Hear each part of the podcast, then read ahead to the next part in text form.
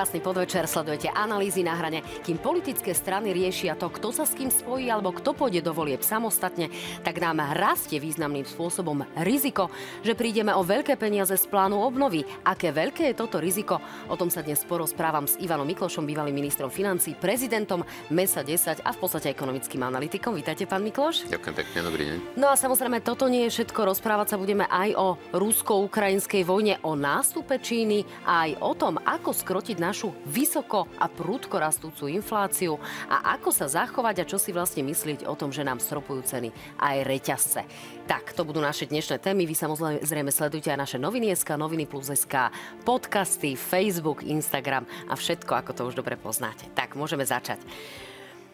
Pán Mikloš, začneme tak trošku politicky. Vy ste dlhoročným súputníkom práve Mikuláša Zurindu, ktorý má dnes svoju stranu Modrý Európske Slovensko, teda technicky vzaté, pracuje na tom, aby ju mal, pretože sa zbierajú e, podpisy pod registráciu.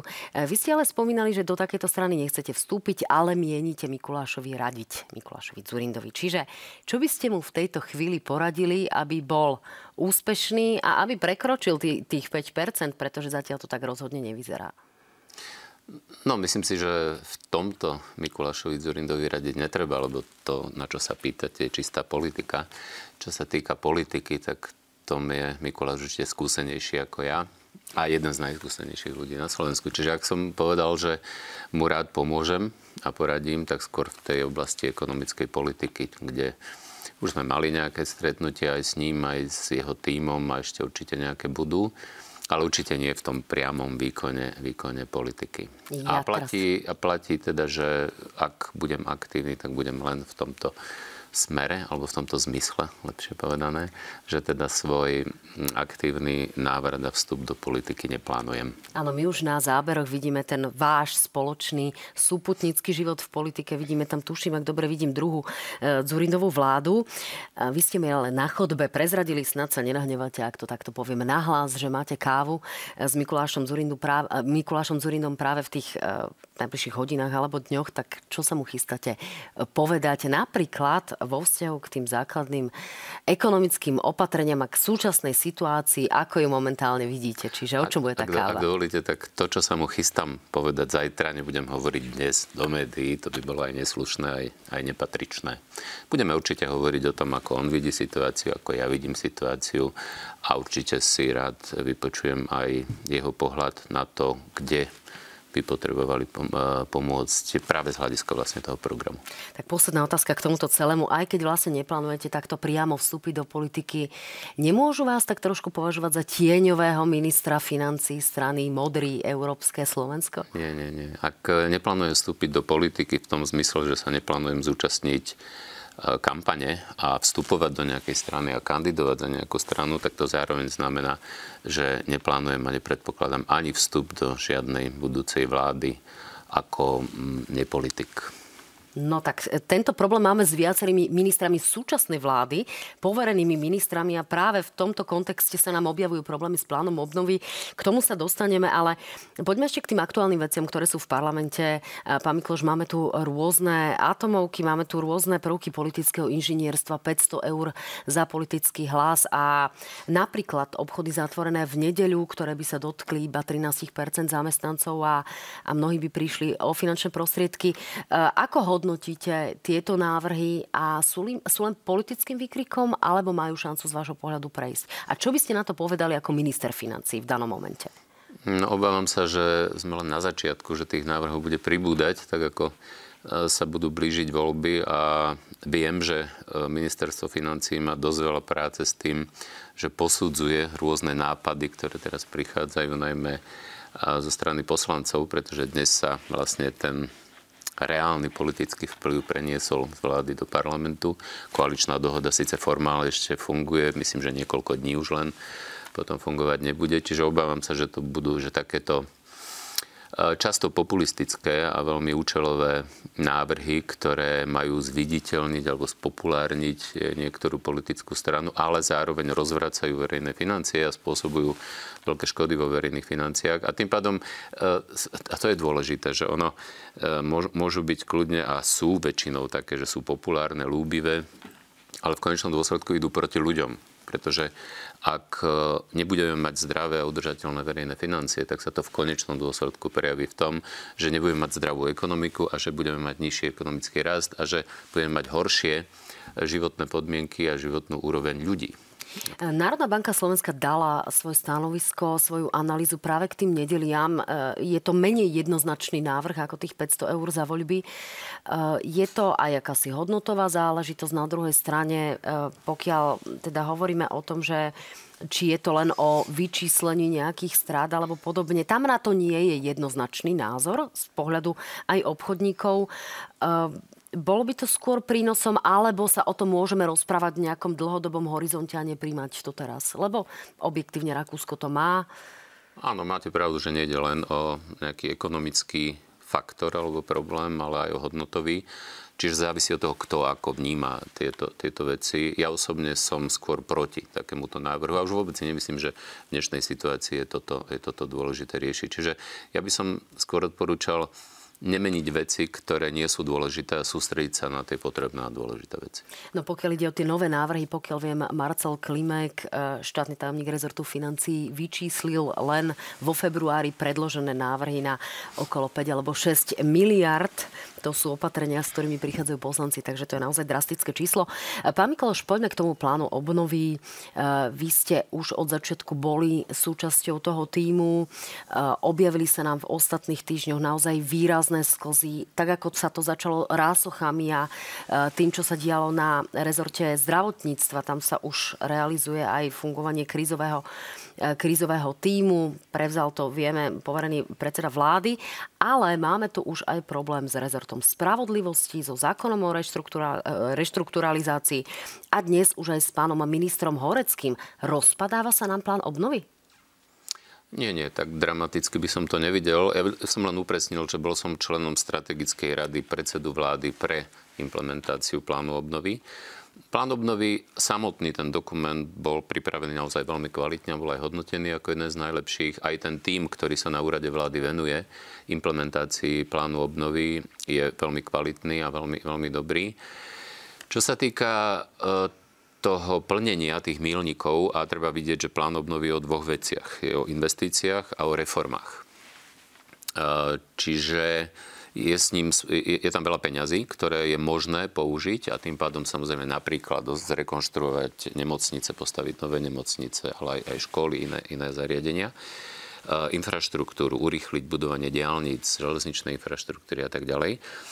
A reformy, či obidve tie veci sú veľmi dôležité. Aj investície, pretože my máme málo investícií, čo je jeden z dôvodov, prečo máme nižší ekonomický rast a prečo do budúcna to nevyzerá dobre. A Druhý, druhý dôvod, prečo je to tak, prečo sa prepadávame napríklad v poradí tých porovnateľných krajín v ekonomickej úrovni, je, že sa nerobia reformy. Že počas troch vlád e, Roberta Fica sa tu žiadne reformy nerobili, skôr sa vlastne deformovali a, a rušili tie, ktoré boli urobené predtým. Čiže v tomto zmysle je plán obnovy veľmi, veľmi dôležitý. Je pravda, že niektoré veci sa neplnia, zároveň ale je pravda, že v tom medzinárodnom porovnaní to napriek tomu, že sa niektoré veci odkladajú neplnia, nevyzerá zatiaľ zle. Čiže stále sme medzi krajinami, ktoré čerpajú najviac. Napriek tomu sú tam problémy. Prvý problém je, že niektoré z tých reforiem sú, nie sú také, aké by mali byť. Oni síce... E, pokiaľ sa ale rozprávame o tom, či prídeme o peniaze, sú niektoré peniaze definitívne stratené? Alebo definitívne musíme, nie sú stratené. Zatiaľ je, ale evidentné, zatiaľ je evidentné, že tam bude nejaký časový posun. Oproti ideálnemu stavu, keby sa plnilo všetko v, tých, e, v tom harmonograme, ktorý sme, ktorý sme predpokladali. Ale dôležité teda je, aby som to zhrnul, že aj tie reformy nakoniec síce sa príjmu, ale príjmu sa nie tak, aby to bolo čo najlepšie. A príkladom môže byť napríklad aj diskusia a prieťahy okolo výdavkových limitoch, ale najmä reformy, ako je reforma vysokého školstva, ktoré už vládny návrh nebol, povedal by som, najlepší v zmysle tom, že, že by naozaj... Ale bol, bol dobrý, ale nebol ten najlepší a potom bol ešte oklieštený tým, čo bolo nakoniec schválené v parlamente. Podobne to bolo so súdnou reformou a súdnou mapou. No a príprava investícií je ďalší problém. V niektorých rezortoch, vy ste to spomenuli, zdravotníctvo je napríklad veľký sklz a tam sú obavy, že síce sme o tie peniaze neprišli ešte, ale sú obavy, že o ne môžeme pri budúcnosti. No tak e, takto to vyzeralo v parlamente aj minulý týždeň. E, Boris Kolár otvorene povedal, že nemieni podporiť len tak hoci čo. A aj minister školstva Horecký dnes povedal, že teda mieni začať intenzívnejšie rokovať s, so svojimi poslaneckými kolegami e, ako minister, ktorý v podstate nastúpil do rezortu, kde rovnako ako v iných rezortoch už je tá výmena celkom plošná a nám nastupujú vlastne do rezortov, alebo máme v rezortoch ministrov, ktorí nepripravovali plán obnovy. Tak nech sa páči, pustíme si malú ukážku, ako to aktuálne politicky vyzerá. Ak niekto si neurobil domácu úlohu. A na poslednú chvíľu to tam strčí a nerokovali so mnou. Vládna legislatíva zlyhala, ako v mnohých iných prípadoch a zákon nezískal podporu v parlamente. Toto zauškovanie má zmysel, pokiaľ Ale ide mám, o takéto obrovské mama, peniaze? Mama, vyrušilo nás, že do tohto procesu krajného plánovania nie sú zahrnuté obce. Proste jeden minister si tam bude môcť robiť, čo chce. To mi vadí. Nie sme ochotní podporiť zákon, kde nejakých 10 e, exekútorov, boh vie kým vybratých, bude mať absolútny monopol na tie najlukratívnejšie zákazky. S týmto my nesúhlasíme, ale už sme sa s pánom Karasom dohodli, toto vyhodí odtiaľ von. Ak pán Heger chce, aby mu prechádzali zákony, tak nech sa páči naklúsať na poslanecký klub Hnutia Oľano a vybavovať podporu jednotlivým zákonom. On si stále myslí, že je, že je tým, ktorý tu ešte niečo rozhoduje. Nie, nie je to už on. Pracujeme na tom, aby sme všetky projekty stihli, preto netreba tu prepadať nejaké panike. My naozaj stojíme pred problémom, že v septembri prepadnú peniaze. No, pán Mikloš, my sme tu v celkom zaujímavej situácii, pretože menej nám plán obnovy kritizuje opozícia ako samotní koaliční aktéry a tá situácia sa javí byť taká, ako keby sme tu prakticky koalíciu nemali a školia nám tu aj povereného predsedu vlády, aj ministrov. E, čiže ako sa dá na toto pozerať, na tie pozície, že tu ideme zauškovať ministrov, ktorí nám tu prídu a potom robia nejaké reparáty ako školáci? Ako to hodnotíte? No, tu treba vidieť, že tá situácia nebola optimálna alebo možno aj štandardná ani doteraz. Kým vláda mala dôveru a kým fungovala formálne ako koaličná vláda, vieme o tých sporoch, ktoré tam boli, ktoré boli medializované, o vynútenom odchode premiér, teda Matoviča z pozície premiéra, potom z pozície ministra financí. Čiže tie, tie hm, vzťahy neboli optimálne alebo štandardné ani kým to ešte formálne fungovalo. Dnes je tá situácia ešte samozrejme o mnoho ťažšia, pretože vláda je v nedôvere, má obmedzené kompetencie a právomoci, ale navyše premiér a niektorí ministri vlastne odišli zo strany, ktorá je v parlamente a vstúpili do mimoparlamentnej strany. Končí platnosť e, koaličnej zmluvy. Čiže tá situácia, žiaľ Bohu, v tých najbližších mesiacoch zrejme bude takáto alebo podobná.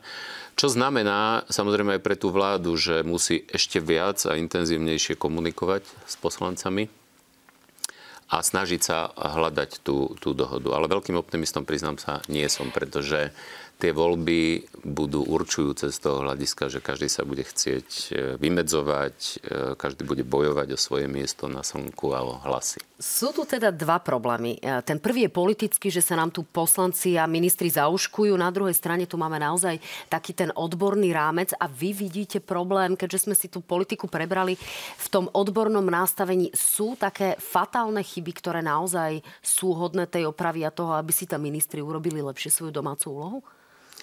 No, tých problémov je samozrejme veľa, ale tie, ja som za dôvodnosti teraz písal o tom, že to fungovanie ako príklad, ale jeden z najhorších príkladov zaujímavé fungovanie ministerstva investícií regionálneho rozvoja a informatizácie, kde nefungujú proste základné manažerské pravidlá a poučky, a kde je vlastne, a to hovorím na základe toho, čo konkrétne hovoria bývalí štátni tajomníci, ktorí vlastne z toho ministerstva odišli.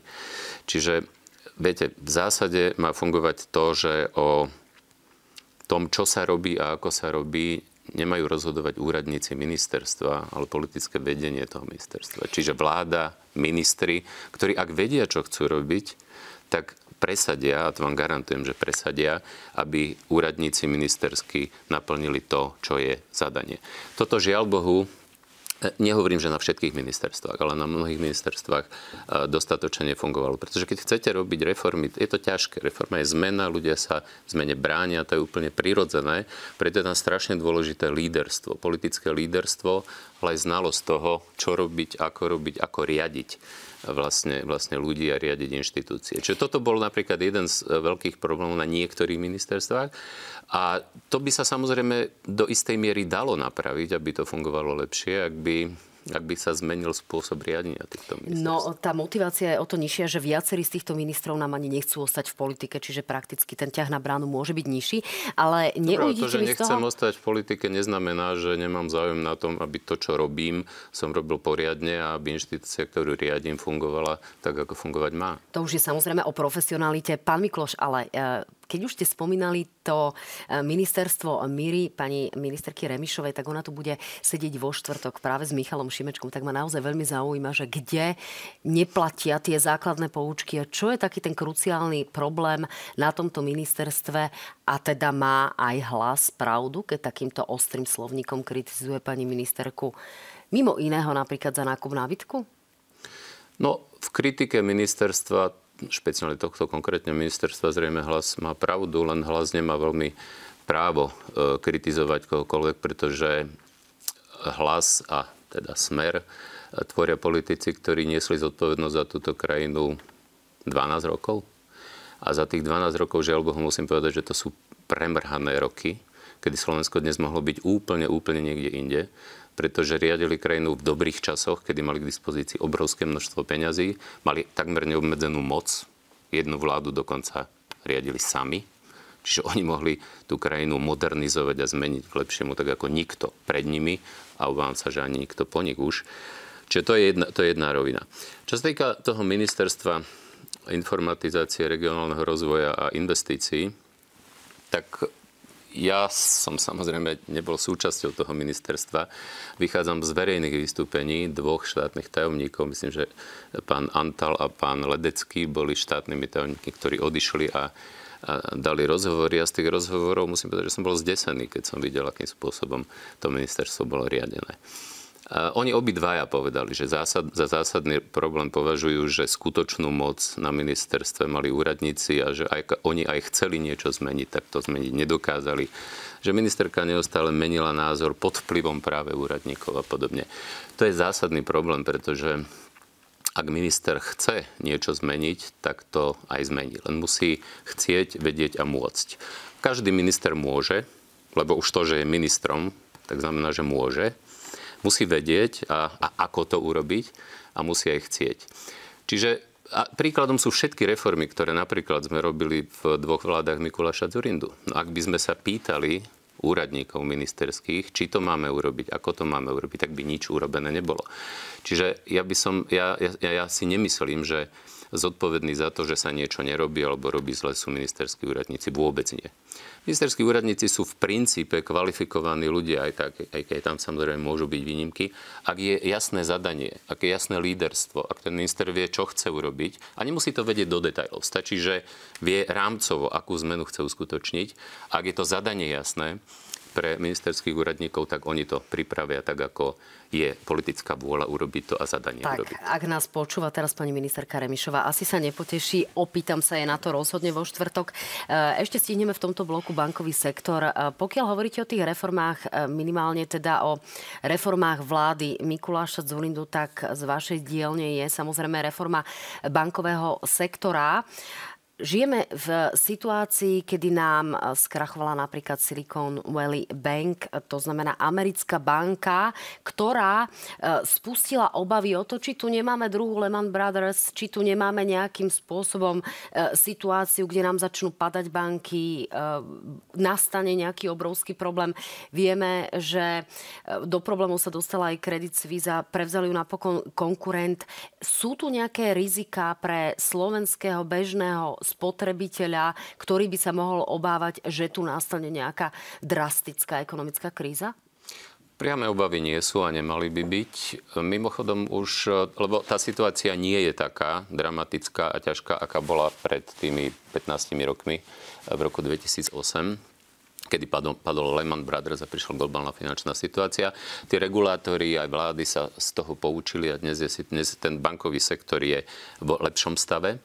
Napriek tomu samozrejme isté rizika tam sú, ale e, tu len pripomeniem, že už vtedy, pred tými 15 rokmi, stav slovenského bankového sektora bol lepší my sme, nás sa priamo nedotkla tá finančná kríza. Slovenska sa vtedy dotkla tá následná ekonomická, globálna ekonomická kríza, kedy došlo k poklesu e, globálnemu a v roku 2009 došlo aj k poklesu slovenskej ekonomiky. E, čiže dnes tá situácia nie je taká dramatická, teda ľudia sa nemusia e, obávať. Na druhej strane samozrejme to neznamená, že je to bezproblémové. Ten, ten problém, ale globálny problém je najmä v tom, že príliš dlho tá svetová ekonomika žila spôsobom, ktorý bol neudržateľný. A to príliš dlho sme fungovali s neobmedzeným e, množstvom lacných peňazí.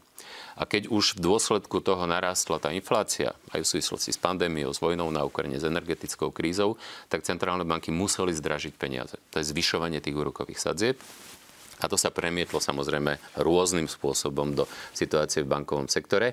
Ale dnes aj to, ako rýchlo reagovala americká centrálna banka, iné centrálne banky, svedčí o tom, že sú si vedomí toho, že, že potrebujeme zabraniť tomu, aby sa tá nákaza šírila. Lebo v princípe platí, že aj zdravá banka na ktorú je tzv. run beh, že všetci vkladatelia e, e, vlastne požiadajú o, výber všetkých vkladov, môže, môže skrachovať. Tak naše banky majú uložené peniaze aj v amerických fondoch, takže dúfame, že tá situácia nebude nejaká dramatická, ale dá sa hovoriť o tom, že ste to tak trošku upokojili.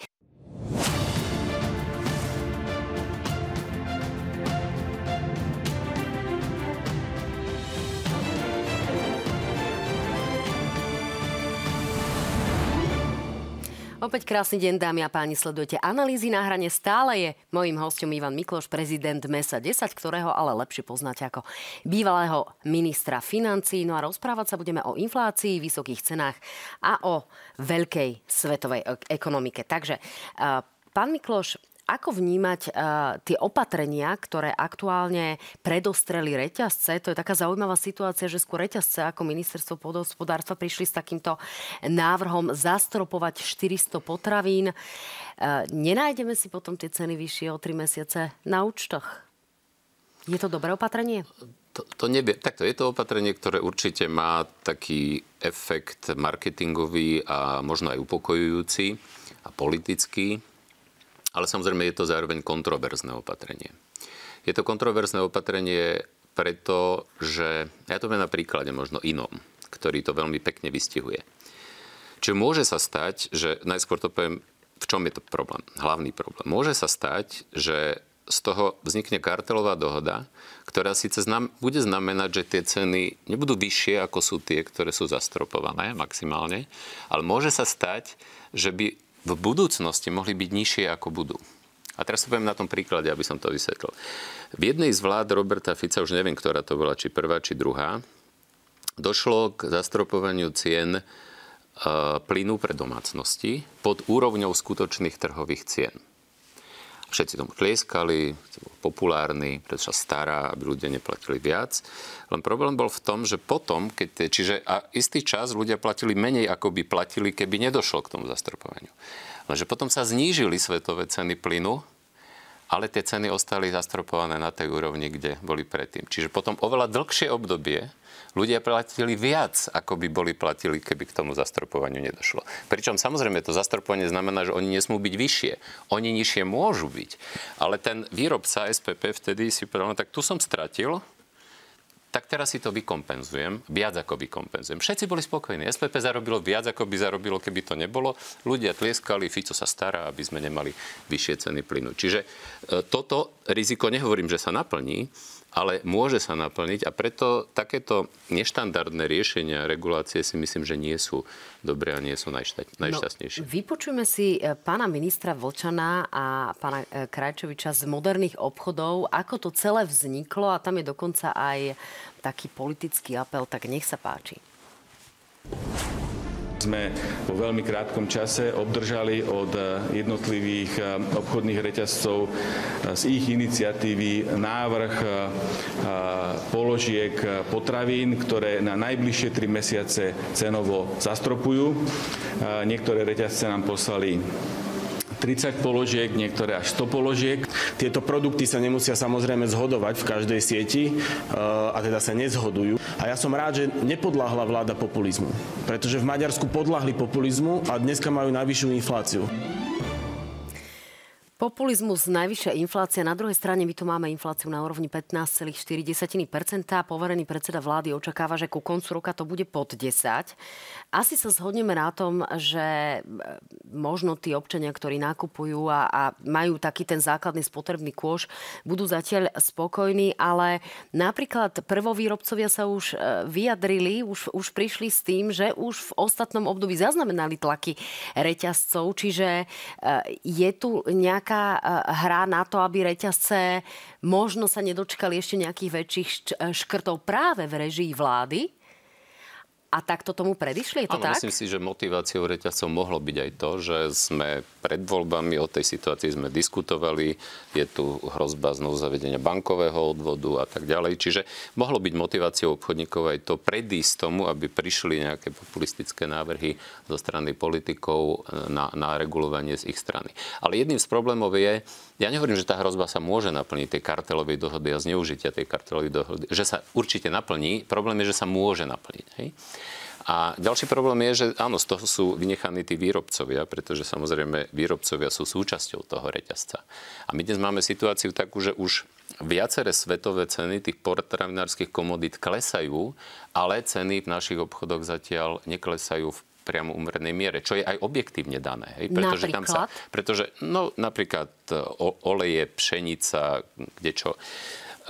Čo je ale dané objektívne. Tým netvrdím, že obchodníci to zneužívajú, pretože im sa premieta oneskorene ten nárast ceny, čiže oni nemajú v tej cene len eh, konkrétnu komoditu, napríklad pšenicu, olej, maslo, mlieko a tak ďalej. Oni majú v tej cene napríklad aj energie ktoré sa im zvýšili, zvýšili teraz. Čiže tým len hovorím, že niek- v princípe platí, že takéto umelé riešenia môžu byť kontraproduktívne a môžu v konečnom dôsledku priniesť oveľa viac škody ako, ako osohu. No nestane sa v konečnom dôsledku aj to, že napriek tomu, že toto ostane zastropované, nejaký ten základný kôž, tak budú e, vzrastať ceny iných komodít oveľa rýchlejšie, ale teraz nehovorím o nejakých luxusných záležitostiach, ale hovoríme o šampónoch, hovoríme o piškotách, hovoríme o veciach, ktoré si kupujú bežní ľudia v rámci nejakej spotreby, povedzme stred stredné príjmové kategórie a tieto vlastne takýmto spôsobom uhradia tým reťazcom v nejakom uh, navýšení týchto cien. Nie je to tak? Takto. Základný... Alebo je to príliš zložitá konštrukcia? Za, je, je to príliš zložitá konštrukcia. Nehovorím, že sa to nemôže stať, ale v zásade platí, že najlepším nástrojom čo najnižších cien je, je konkurencia. Je slobodná konkurencia kedy, kedy, kedy jednoducho tá konkurencia tlačí tých výrobcov a predajcov k tomu, aby nepredávali za premrštené ceny. A samozrejme, aj tu platí, že z tej regulácie, respektíve dobrovoľného zastropovania, sú vyňaté niektoré komodity práve tie, kde je ten nárast najvyšší alebo sezónny. Napríklad zelenina tam nie je, pretože tam, tam, tam sú tie výkyvy, výkyvy veľké. A každý reťazec, pokiaľ viem, si sám určoval, ktoré komodity do toho do toho vloží. Ale ja by som to ani, ani nechcel preceňovať, ale ani podceňovať, ale ani preceňovať z hľadiska toho, že toto môže byť nástroj, ktorý teraz zmení infláciu. To, to určite nie. Skôr ide o taký marketingový nástroj. Čo zmení tú infláciu? Čo by mala vláda robiť aktuálne a akútne proti e, takýmto vysokým cenám energií? Alebo je to jednoducho, e, ako sa hovorí, je to len obdobie, ktoré nejakým spôsobom treba prečkať. Ja len doplním, e, že sa chysajú opatrenia pre nízkopríjmové skupiny, na ktoré apelovala napríklad pani prezidentka, vyslovene u pána ministra práce, čiže nejaké opatrenia sa ešte príjmu. Čo by ale bolo potrebné urobiť urobiť, aby sme naozaj pomohli ľuďom v tejto situácii? Áno, tie základné dôvody sú mimo moc každej vlády, nielen, nielen slovenskej. Ono je to dané, ako som povedal, najmä tým, že veľmi dlhé obdobie tu bolo, to boli 10 ročia vlastne neobmedzeného množstva lacných peňazí. A viete, čím máte viac lacných peňazí v ekonomike, tým máte väčší dopyt samozrejme. Čím je väčší dopyt oproti ponuke, tým rastú viac ceny. Ale hlavným dôvodom bolo teda aj to, ale hlavne vlastne vojna na Ukrajine, energetická kríza, potravinová kríza z toho vyplývajúca. Lebo tá vojna na Ukrajine spôsobila aj rast cien, teda ruská agresia voči Ukrajine spôsobila aj rast cien energií, ale aj rast cien napríklad pšenice, potravín, olejov e, a tak ďalej. A tá vojna stále trvá. Čiže my, my nevieme, toto, toto je aj do budúcna jeden z hlavných zdrojov aj neistoty, aj toho rastu, rastu cien. Ale ak predpokladáme, že Lebo jedna vec, ono sa preto aj ekonómia rozlišujú medzi celkovou infláciou a jadrovou infláciou. Tá jadrová je bez energií a potravín. Čiže bez práve týchto komodít, kde bývajú pomerne veľké výkyvy. A my máme, teda problém je širší. Nie len tá potravinová energetická kríza, ale my máme relatívne vysokú aj tú jadrovú infláciu. A tam je zase otázkou to, že či nám nevznikne veľmi nebezpečný jav tzv. cenovom mzdovej špirály. Ten spočíva v tom, že teda keď rastú ceny, tak rastie aj tlak ľudí, zamestnancov odborov na zvyšovanie platov. A keď e, tie platy rastú rýchlejšie, ako rastie produktivita, tak vlastne sa dostávame do problémov, pretože nám rastie menej potom aj ekonomika. Čiže ono je to navzájom veľmi, veľmi previazané a dôležité sú aj tie vonkajšie faktory, ktoré nevieme priamo ovplyvniť, ale veríme, že teda napríklad, ak vojna skončí, čo najskôr, ak skončí takým spôsobom, že nebude ďalším zdrojom nestability do budúcna, to je špeciálne dôležité pre nás, lebo my sme susedná krajina Ukrajiny. A a ak teda e, pominú tie dôvody energie, potraviny a ak sa zvládne to, že, že, sa, že sa nenaštartuje tá cenovo mzdová e, špirála, tak by tak by inflácia sa mohla dostať pod kontrolu v priebehu najbližšieho roka dvoch. No, sú tu nejaké prognózy v prípade ukončenia tej vojny na Ukrajine, že ako by sa to mohlo aj z pohľadu našej ekonomiky vyvíjať, e, mohol by tu nastať nejaký boom stavebného sektora a podobne, keď by aj naše firmy pomáhali k nejakej revitalizácii Ukrajiny a podobne. Rovnako by sa mohla možno stabilizovať situácia s tým obilím, ale aké sú tie aktuálne informácie, ktoré máte? Pretože zdá sa, že minimálne z toho vojenského hľadiska ten konflikt ako keby pri tom Bachmute tak trošku e, zamrzol aké informácie máte vy, čo nám vy viete povedať práve aj z toho ekonomického hľadiska? Ja samozrejme nemám žiadne iné, ako sú tie, ktoré má, má väčšina ľudí. Áno, konflikt ako keby zamrzol. Dnes sa veľmi intenzívne bojuje takmer len, alebo najmä pri, pri Bachmute. Zdá sa, že sa obidve strany pripravujú na ofenzívu. Že zdá sa, že jar, ale to bude obdobím rozhodujúcim z hľadiska uh, ofenzívy či bude strašne dôležité, ktorá z tých ofenzív bude, bude úspešná. Ukrajincom pôjde najmä o to, aby prelomili ten pozemný most, ktorý je medzi Ruskom a Krymom. Čiže tam zrejme sa budú snažiť prelomiť to niekde, čo by znamenalo pre Rusko veľkú, veľkú ránu, pretože by vlastne stratili tú možnosť zásobovať e, Krym priamo. To je ten Kerčský most. No, no problém, je, problém je, že čo sa dá povedať celkom určite je, že v priebehu najbližších týždňov a mesiacov tá vojna žiaľ Bohu neskončí. Ale čo je ešte dôležitejšie aj z toho hľadiska, na ktoré ste sa pýtali, z hľadiska napríklad Slovenska, je, že pre Slovensko naozaj by bolo naj, najsilnejším rozvojovým impulzom, keby Ukrajina bola úspešná. Keby Ukrajina sa úspešne integrovala do Európskej únie, urobila potrebné reformy, zvládla povojnovú rekonštrukciu. Ale, a tu je toto je najdôležitejšie, Nevyhnutným predpokladom toho je, aby na Ukrajine bola stabilita. A na Ukrajine bude stabilita na Ukrajine a v regióne len vtedy, ak sa Ukrajina bude schopná vrátiť do svojich medzinárodne uznaných hraníc. Pretože ak sa Ukrajina nevráti, ak bude dotlačená k nejakému zlému kompromisu, alebo ak by sa realizovalo to, čo tzv. slovenskí a iní mierotvorcovia navrhujú, navrhujú že nechajte si odtrhnúť Donbass, na to si na, na, a Krym, a Krym, a Krym, tak to by bolo zdrojom obrovskej nestability na Ukrajine. Obrovskej nestability, pretože dnes, a nielen dnes, za posledný rok počas vojny, 83 až 85% Ukrajincov je zásadne proti tomu, aby Ukrajina stratila akúkoľvek časť svojho územia v rámci medzinárodne uznaných hraníc z roku 1991. Čiže ak by k takémuto nejakému zlému kompromisu Ukrajina bola dotlačená napríklad tým, že Západ by jej už nedával pomoc, aj vojenskú, finančnú a ďalšiu, tak by to bolo zdrojom obrovskej nestability na Ukrajine a Ukrajina by v tom prípade podľa môjho názoru nebola schopná úspešne sa integrovať do EÚ, urobiť reformy, urobiť povojnovú rekonštrukciu. A tým pádom by nevznikli podmienky a predpoklady pre ekonomický rast Slovenska, ktoré sa môže výrazným spôsobom podielať a najmä špeciálne pre riešenie problémov východného a južného Slovenska, čiže tých zaostalých oblastí, ktoré by v prípade úspechu Ukrajiny mohli enormne profitovať. Podobne, to nie je teória, ako sa to stalo v prípade východného Rakúska napríklad, ktoré bolo vlastne, vlastne e, kde líšky dávali, dávali spať, keď tam bola železná opona. Ale ako náhle Maďarsko, Československo v tom čase, potom Česko a Slovensko vstúpilo do Európskej únie, tak to bol obrovský rozvojový impuls pre východné Rakúsko. Presne to by bolo e, aj v prípade východného Slovenska, ale predpokladom je stabilita a úspech Ukrajiny. No ja len divákom pripomeniem, že ste pôsobili ako e, bývalý poradca bývalého ukrajinského premiéra, čiže aj, aj preto ste kompetentní sa k tomuto vyjadriť. E, no, e, aktuálne je na, v Rúskej federácii na navšteve Xi Jinping, čínsky prezident.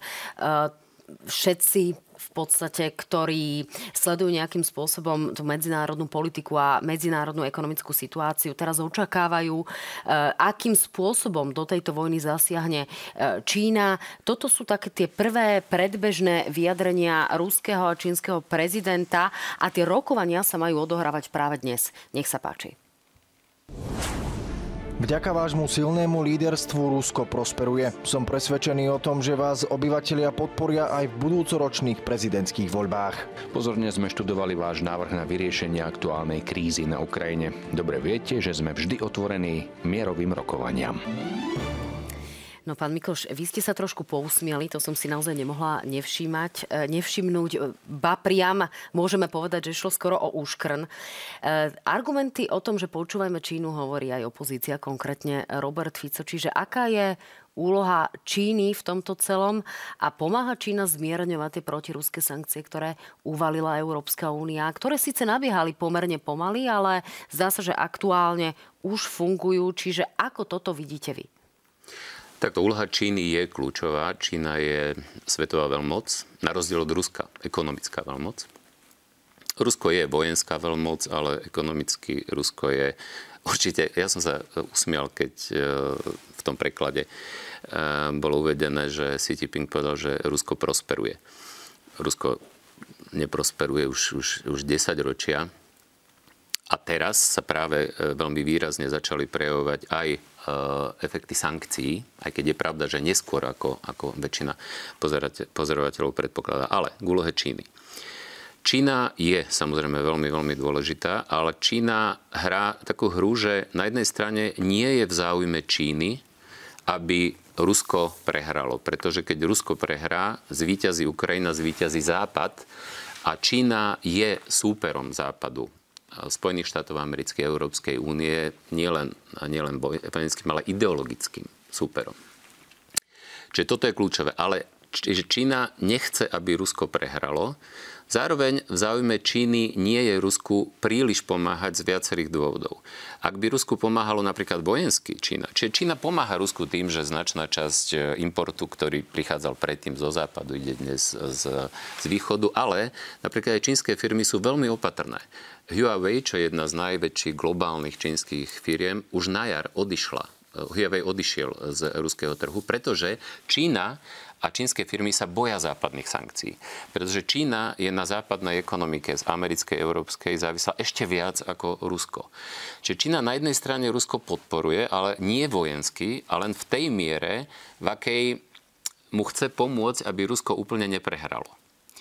Zároveň platí, že Čína zohráva veľmi pozitívnu rolu v tom, že Čína, ale aj India, teda Rusko je na Číne veľmi závislé. Rusko si nemôže dovoliť, Putin si nemôže dovoliť ísť proti záujmom Číny. A Čína veľmi jasne povedala, v tom je veľmi pozitívny postoj Číny, aj Indie, že povedali, použitie jadrových zbraní je červená čiara ktorá je neakceptovateľná a preto si myslím, že hlavne preto Putin nepoužije a nebude môcť použiť jadrové zbrane.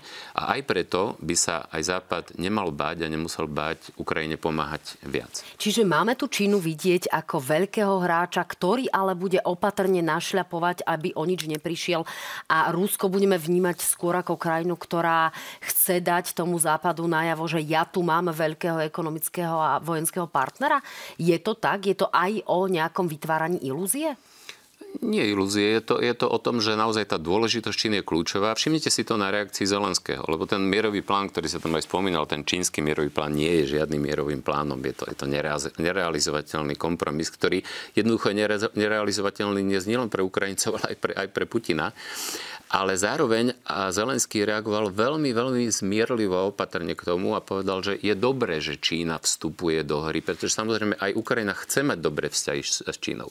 Ukrajina, Čína je mimo mimochodom po Európskej únii druhým najdôležitejším obchodným partnerom Ukrajiny už posledných asi 8 rokov. Predtým bol najdôležitejším partnerom bolo Rusko, ale Ukrajina sa od roku 2014 od Ruska odstrihla aj, aj ekonomicky. Čiže áno, Čína je veľmi, veľmi dôležitý hráč ale Čína je hráč, ktorý je v primárnom konflikte dnes so Spojenými štátmi americkými a so Západom, ale najmä so Spojenými štátmi. Tak, v tejto chvíli vám, pán Mikloš, ďakujem. Uvidíme, či sa dnes večer budú títo dvaja páni usmievať vo večerných novinách a aké budú tie správy z Moskvy.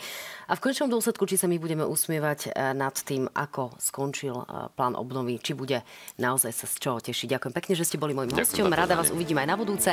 Dámy a páni, teším sa na vás v najbližších eh, analýzach na hrane v útorok, ale ešte ešte predtým tu máme štvrtkovú nahranie a ako som spomínala, mojimi hostiami budú Veronika Remišová a Michal Šimečka. Majte sa fajn, pekný večer.